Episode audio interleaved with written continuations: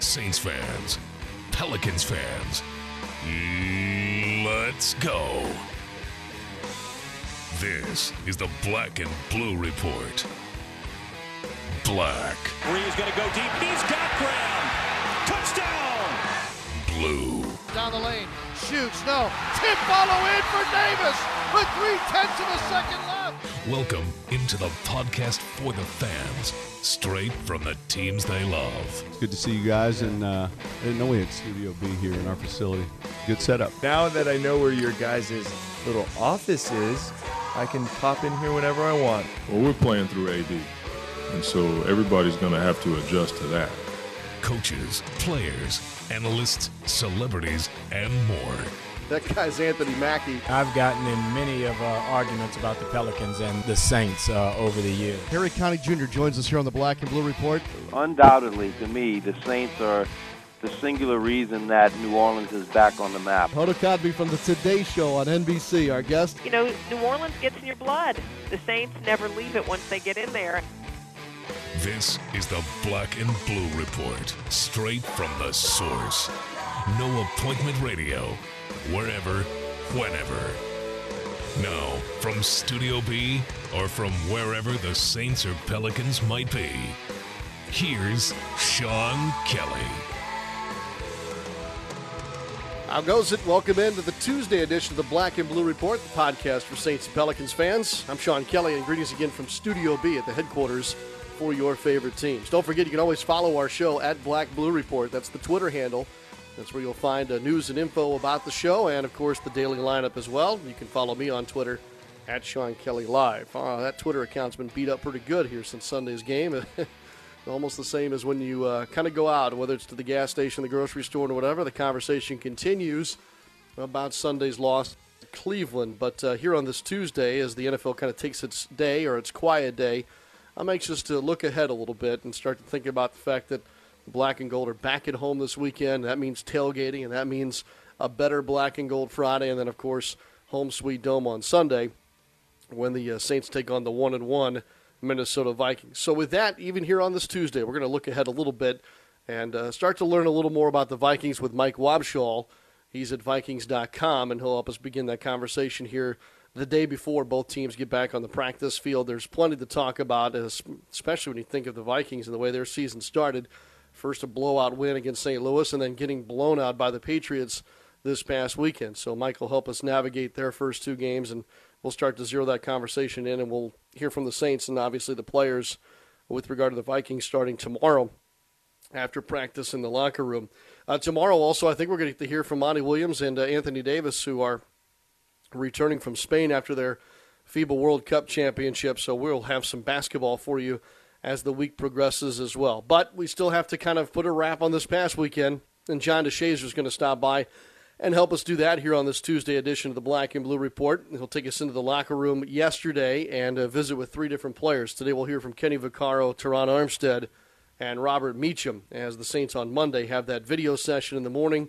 The game film is picked apart, and then they have an open locker room with the media. And then, as you heard yesterday, probably saw the live stream on NewOrleansSaints.com. Head coach Sean Payton has his day after press conference as well. But JD had a chance to sit down with those three guys one-on-one, and we'll play you just a little bit of those as we make our way through this Tuesday show here on the Black and Blue Report. So we're going to zero in on that. We're going to look back just one more time at the Cleveland game with those three players. And then we're going to look ahead, and we'll start to zero in on the Minnesota Vikings with Mike Wobschall from Vikings.com. It's all yours here from Studio B, and we'll pick it up with those three players and JD next.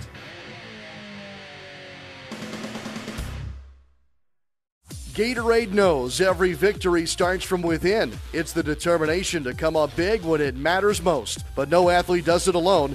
They need training and fuel to perform. That's how greatness comes from within. Win from within.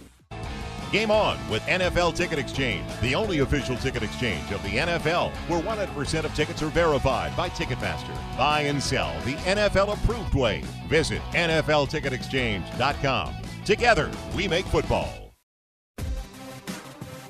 Pelicans head coach Monty Williams, Anthony Davis, and your Pelicans have been working throughout the offseason to take this team to the next level. Individual game tickets for the 2014-15 season are on sale now. Make sure to score your tickets early to check out the biggest matchups and see the biggest stars of the NBA. The best seats for premier games are going to go fast. Visit Pelicans.com and take flight with your Pelicans today.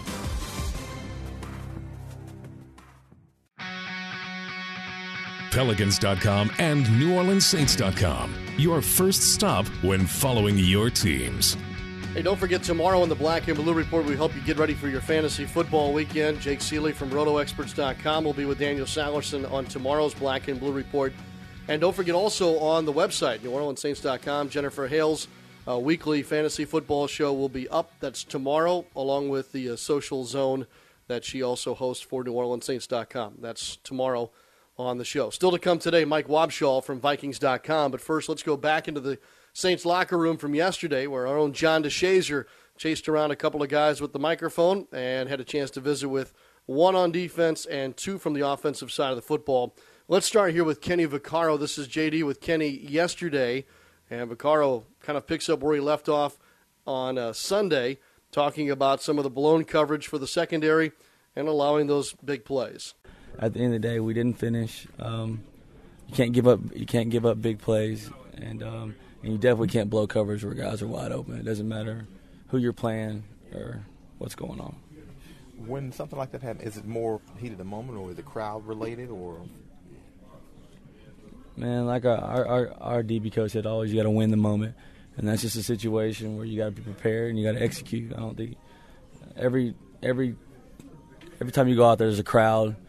It's hot. It's cold. I don't think that matters. I don't think anybody cares either. Nobody blames that. You just gotta execute. Were there any other miscommunications in the game, or was it just? I mean, I'm sure there were. We haven't watched the tape as a unit, so usually in every game there's some type of miscommunication for any team. You say it's just really just a matter of kind of getting that first win and kind of snowballing the other way. Is it? You know, I guess, not to say inevitable, but do you guys just feel like you're right on the cusp of it? It's right there in your grasp? Cusp of what? On the cusp of it. Do you feel like it's almost just right there in your grasp when a game goes down to the end like that? And it's just, okay, we're right here on the verge of getting that W and getting the same going the other way. Yeah, I mean, like you said, we're one play away. But like I said a second ago, there's ways to prevent us being one play away. We can be up by 2-3 if we execute earlier in the game. You know what I'm saying? So. I mean, it doesn't need to come down to the wire every game like that, especially when you have a great offense like we do and you got talented players on defense. It doesn't have to come down to the last-second field goal every game. Two straight road games. You're looking forward to getting back in the dome. Yeah, but, I mean, it's going to be exciting. I know the fans are going to be pumped up. But if we're going to be a championship team like we say we want to be, you got to win on the road. So we got to get those corrected, too. All the veterans said yesterday, obviously, this team isn't going to splinter. What's pretty much the feeling after a game or this morning more so? I mean, I ain't been in the team meeting room. I think we got a sick taste in our mouth because it's the second close game we've lost. But, I mean, guys still know there's a lot of football left. We're going to stick together. I know it's a secondary. Right after the game, we're trying to get things fixed from the tape immediately. So, I mean, we're just going to keep improving. I mean, and we got to do it in a hurry. We don't got no time. All right, so with that, let's flip over to the offensive side of the football. And, you know, we've talked about the offense quite a bit in the first 2 weeks. And to help us understand a little bit more about what's going on with them, John DeShazer started the offensive side of the visit with starting tackle Teron Armstead. Teron, that's back-to-back tough ones to swallow, I guess. I guess, how do you guys, you know, get over it, put it behind you, and start anew? Oh, yeah, very two really tough losses. I mean, this time we come together more than ever. When you lose that way, I guess back-to-back weeks, does it take a little bit more steam out of you, or does it give you more resolve to go forward and get that win? I mean, this team has so much experience. These guys have been through so much. They know about going through slumps and adversity. So we just got to get this first win. We'll get the rolling. Start stacking them. You know, as a young guy who hadn't experienced this kind of starting in the NFL, you guys got off real hot last year. Have the veterans said anything specific, or is it just kind of one of those things where we know we're good enough to work out of this? We know we're more than good enough to work out of it. Just got to keep putting the work in, just get this first win, and we can start stacking some more. You know, How much do you guys look forward to the next one after a game like that? I mean, it'll be the home opener, obviously, in the Mercedes-Benz Superdome. How much are you looking forward to that? It's going to be electric. The Superdome is going to be electric. We're going to come out with a lot of fire and intensity. It'll be a great game. Yeah. Offensively, you guys sputtered a little bit early, and you got it rolling in the middle pretty good. Was there anything specific, any specific adjustments? I guess not to give away a game film or anything, but anything specific you guys saw that were enabled you to kind of get it rolling? I just started off with a couple of unfortunate plays, kind of fumbled snap. Crowd got into it. Just had to, settle our feet, get it rolling. Now, I guess looking at the turnover battle, I mean, it's critical every game. You guys have only committed three. Unfortunately, they've been three pretty big ones. Is that one of those things where Coach Payton's emphasizing it? We know he emphasizes it all the time, but does it take on even more importance when you look at the scoreboard and say, okay, had it not been for this or that or this or that, we'd have been on the other side? Yeah, I mean, every week, every game, you can look at the turnover battle and you can pretty much tell how the game went. So that's definitely an important part of our emphasis. From the skill position group, Robert Meacham kind of had a busy day on Sunday against the Cleveland Browns. Number 17 also sat down with our own John DeShazer yesterday morning. You're a vet. You've been through some tough times. What's the message going through the locker room right now? Stay positive. Stay together. I mean, we're the only ones that can change the outcome. Coaches coach and players play. Are games like these more difficult to, I guess, digest and kind of move on from to last second, or does it matter either way?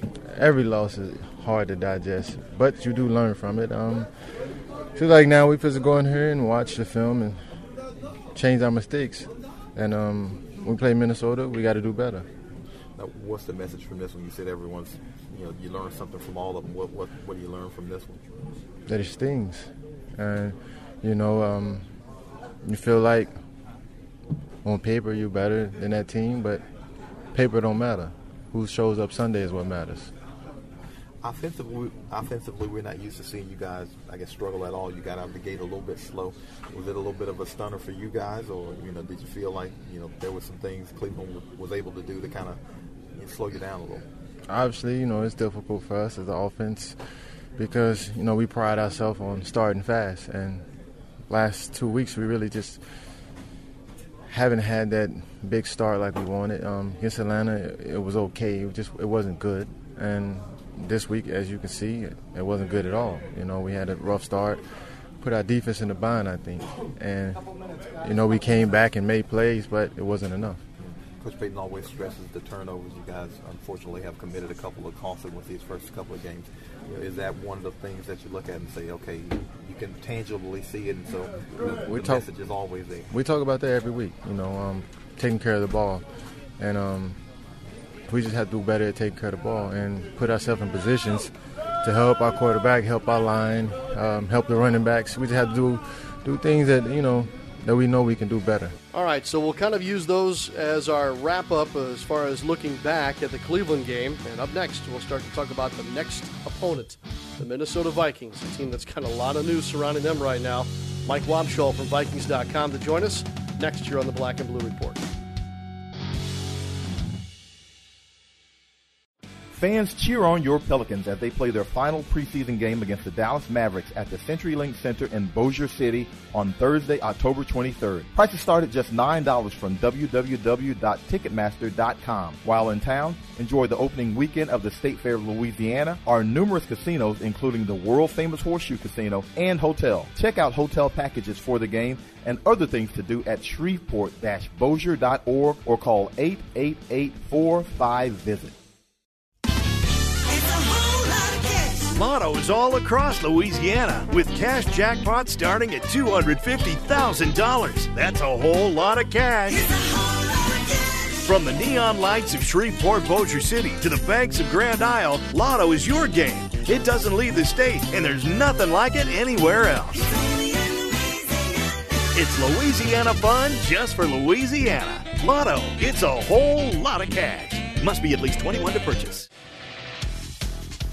Welcome back to the Black and Blue Report, the podcast for Saints and Pelicans fans. Welcome back to the Black and Blue Report. We've been kind of looking back a little bit at the weekend for the Saints, but we also want to look ahead, too, as the Saints will finally open at home for this season when they welcome in the Minnesota Vikings on Sunday afternoon. And to help us start that process of getting to know the Vikings a little bit better, we welcome in Mike Wobschall. He's from Vikings.com. Good morning, Mike. Good morning, guys. It's always, you always want to flip the calendar a day early after a loss, don't you? I agree. I think that we're all on the same page on that. And while the NFL teams kind of take the Tuesday off, sort of, and before they jump onto the practice field again tomorrow, I thought we'd at least get some impressions about what's to come here for this weekend's game. And Mike, I'm hoping maybe we'll just start at 30,000 feet and kind of give us where things are with Minnesota after, getting a blowout win in week one and then a not-so-great week two. What do we read into the first two games for the Vikings? Yeah, I mean, it's interesting because the NFL is filled every week of every season is filled with so many close games. And I know you guys probably talk about it a lot, and so do I. The margin between winning and losing is so thin. And you guys have experienced that, in the early part of your season. But we've actually experienced the opposite. We've had two very lopsided games, one in our favor and one not. And I look at those games, and every game has its own unique set of circumstances. But as you said, the 30,000-foot view, I look at it this way. In Week 1, when we beat the Rams 34-6, we ran the ball well, and we used that to go play action, and we didn't turn the ball over, and we made a big play before halftime to give us a 13-0 lead that really swung the momentum for the rest of the game. Conversely, last week against the Patriots, they ran the ball well. They pressured our quarterback. They won the turnover battle 4-0, and they made a big play right before halftime to swing momentum and alter the game. So really it was a reversal in the wrong direction for us from week one to week two, and I think it comes down to taking care of the football, being positive, and the turnover margin, which we were +5 in the preseason, and we went 4-0. We were +2 in week one, and we went 1-0 in week one, and So it comes down to us to being positive in the turnover margin, running the ball well on offense, and rushing the passer well on defense. And we got away from that in week two, and we lost the game. So I think for the Vikings to get back on the right track, they got to get back to doing those three things. Yeah, quality of opponent probably has a little something to do with it too, Mike. But when you see the two extremes like that, I'm sure Vikings fans and those covering the team may be asking, well, which Vikings team is it? I'm curious as to what you think will move forward here with Minnesota. Are they a team that's going to be on shaky ground, or is this a team that is going to be more like the week one Minnesota outfit? Yeah, to me, it looks to me like a team that's more like the week one outfit, and I say that for a couple of reasons. One is we looked good in the preseason, guys, and I know those games don't matter, but they do count. And or I guess you'd say it the other way around. They don't count in the standings, but they matter. That's why they play them. You want to look good in the preseason, particularly when you're building a new program, which Mike Zimmer is doing here. So we had a really good training camp in preseason, and then we came out and played really well in week one. Now, when I say that I think the Vikings are more like week one than they were week two, I don't mean that we're going to be beating teams 34-6 every week. You don't do that in this league. But the way the Vikings played in week one, it was not necessarily a sensational effort, even though the score would tell you it was. You have to keep in mind we had a pick six at the end of the game that blew the game open a little bit and made the score more lopsided than it really might have been. And then at halftime, it was going to be a 6-0 game, guys, before we had an interception and marched down four plays and scored a touchdown. I mean, that game was a grinder of a game. And we got that touchdown right before halftime to make it 13-0. Even at that point, the game wasn't over. But we were playing pretty solid. We were taking care of the ball. We were running well enough to keep the Rams' defense off balance, and we were striking through the air when the opportunity presented itself. Not to mention we had Cordarrelle Patterson running all over the field. So to me, that's what the Vikings are going to do for most of this season. They didn't do it in week two. They made plenty of errors, and they got to correct those. But I see this team being a team that does not beat itself very often and being a team that's in a lot of close games where defense matters and special teams matters. That's what I think the identity of this team is in Mike Zimmer's first year, and that's kind of what we saw through the first three quarters of week one, and I think that's what we're going to see going forward. I think week two was an outlier performance for the Vikings, and I really don't anticipate a repeat of that going forward. Mike Wobschall from Vikings.com with us here on the Black and Blue Report. Mike, what was Adrian Peterson's absence on Sunday? What kind of an effect did that have on the Vikings offense? You know, I don't want to take anything away from New England defensively, because I think that's a very good defensive team. I think that's going to be a top 10, maybe top 5 defense when all is said and done this season. Very good outfit. They came in with a good plan. So I by no means am I trying to take anything away from them. But I also can't hide from the fact that when 28's not back there, you know, the threat of him running the ball and breaking out for a touchdown at any given moment is gone. I think things like play action become less effective.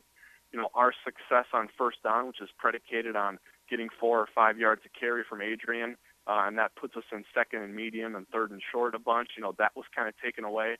Now, there's no rule that said Matt Asiata, Jerick McKinnon, and the rest of the offense couldn't run the ball anyway. I mean, the Vikings could have done that if they would have executed better. But I just, you know, and I understand that coaches like to say, not much changed for us. We still had to go out there and execute next man up. I respect all of that. But we're not, you know, we're talking about Adrian Peterson, who's one of the better players in the NFL. So I have to think that that took some pressure off of New England's defense. And if you go back to week one and watch that game, the Vikings had a great offensive dynamic going because they had Adrian Peterson running downhill at the interior of the Rams' defense.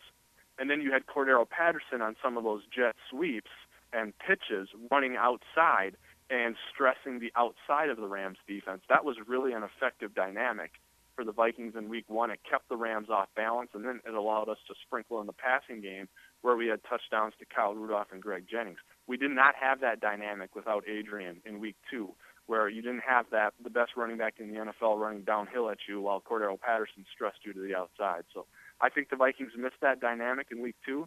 But the NFL is all about adjustments. You got to be able to adjust on the fly. You got to adjust week to week, and the Vikings have a bunch of adjustments they're going to have to make this week because the New Orleans Saints are not an 0-2 football team at home. They're 0-2 in their first 2 road games. When they play in that building, they are different, and we're going to get an angry animal on Sunday, and I think everyone knows that. Yeah, I think there's probably some aspect to that. And with regard to Peterson, Mike, I guess I'm going to let the fans decide on their own whether they think that Adrian Peterson should be playing football right now or whether he shouldn't. But, you know, you and I in our positions, that's not our decision, so there's no sense in trying to figure all that out. I will ask you this, though. Whether he plays in New Orleans on Sunday or whether the situation that was this past weekend continues, is it a distraction for the Minnesota Vikings and that organization? And it would be obviously understandable if it is. But at the same time, how do you think Mike Zimmer and that locker room tries to handle this situation? That's the only way to put it, I guess.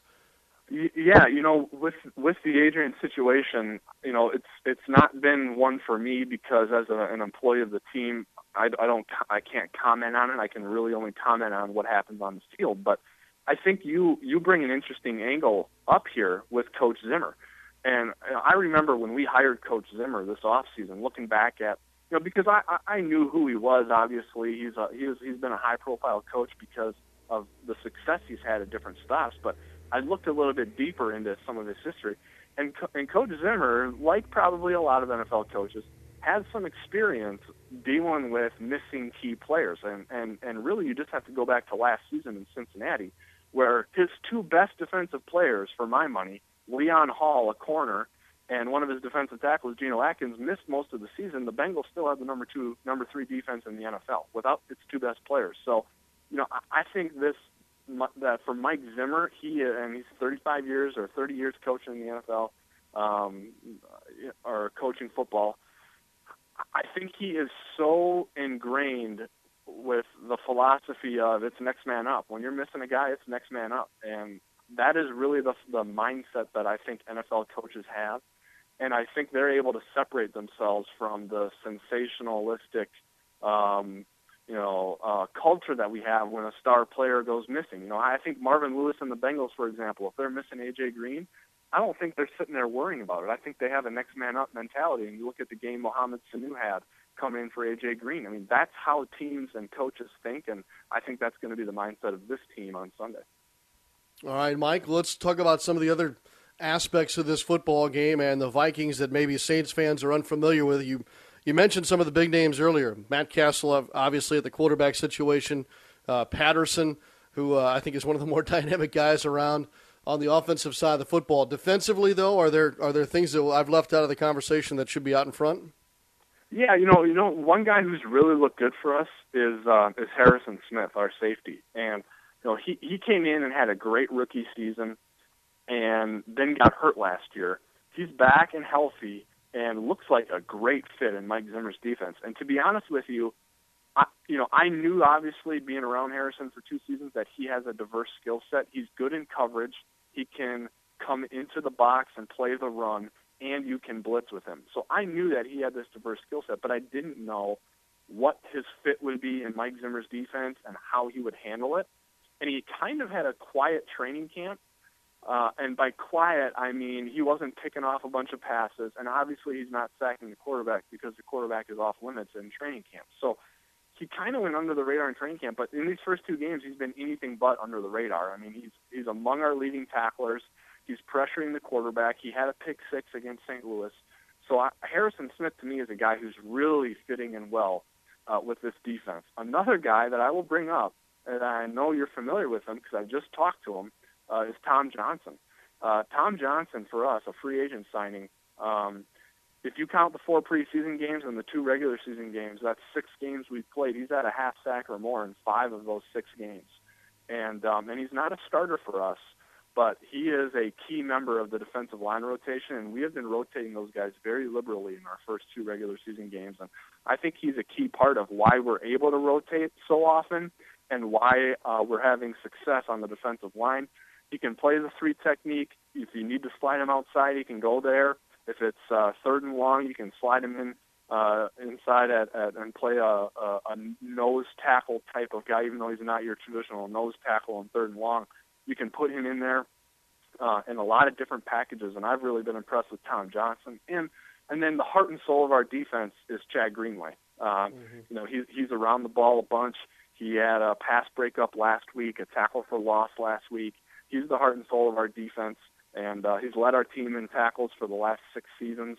And, you know, the first game of his career back in 2006, a preseason game, he tore his ACL on the opening kickoff. It was an awful story, but he hasn't missed a game since then. Since he returned, he hasn't missed a game. So, he's been a phenomenal player for us. And then Anthony Barr, first-round pick linebacker, he's been making some flashy plays as well. So, I don't think we're the 1985 Bears defense yet, but I like a lot of the players that we have, and those guys have been improving every step of the way. Well, it's a good start to our conversation about the Vikings, and I appreciate it very much, Mike. Well, my pleasure. Thanks for including me. I hope that you make your way down to New Orleans. It'll be a little warmer here than it is in Minneapolis, even in September, yeah. I promise you. That's what I anticipate, and I do a quick 15, 20-minute podcast every week on Vikings.com. This week's guest, and I just recorded it, was Tom Johnson. So I know a lot of people are probably looking for a scouting report from Tom on the Saints, but I asked for a scouting report from Tom on some of the food. So I think he gave me some good information, and I'm definitely planning on being there and scoping out your wonderful city. Yeah, you may need more than the 15 to 20-minute podcast to cover the food scene in New Orleans alone. Well, especially with Tom Johnson explaining it all. He likes food. There's no doubt about that. Mike Wobschall from Vikings.com, our guest here on the Black and Blue Report. Safe travels this weekend, Mike, and thanks again for your insight on the Vikings. Oh, my pleasure. Thanks, guys. Talk to you later. You bet.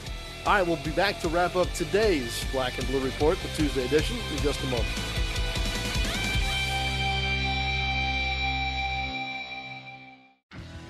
Pelicans head coach Monty Williams, Anthony Davis, and your Pelicans have been working throughout the offseason to take this team to the next level. Ticket plans for the 2014-15 season are on sale now. There's a variety of packages for all fans, featuring half-season and 12-game options, including the ever-popular weekend plan that averages a couple of games a month. Packages start as low as $185. Visit Pelicans.com or call 525-HOOP and take flight with your Pelicans today. In New Orleans, food is more than a passion, it's a tradition. And Zatarain's has been part of that tradition for 125 years. From jambalaya and dirty rice to crab boil and more, Zatarain's has been jazzing up dinner since before there was jazz. And we're excited about what next season might bring.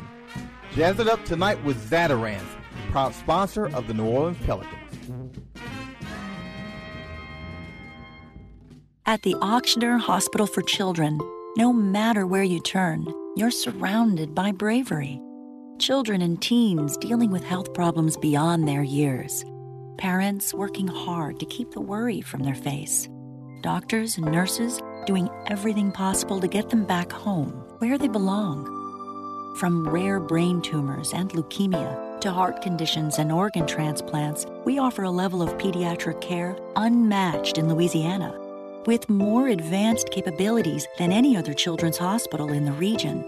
Even our kids-only ER can handle any pediatric emergency. In fact, the only thing tougher than the problems we see every day are the kids themselves.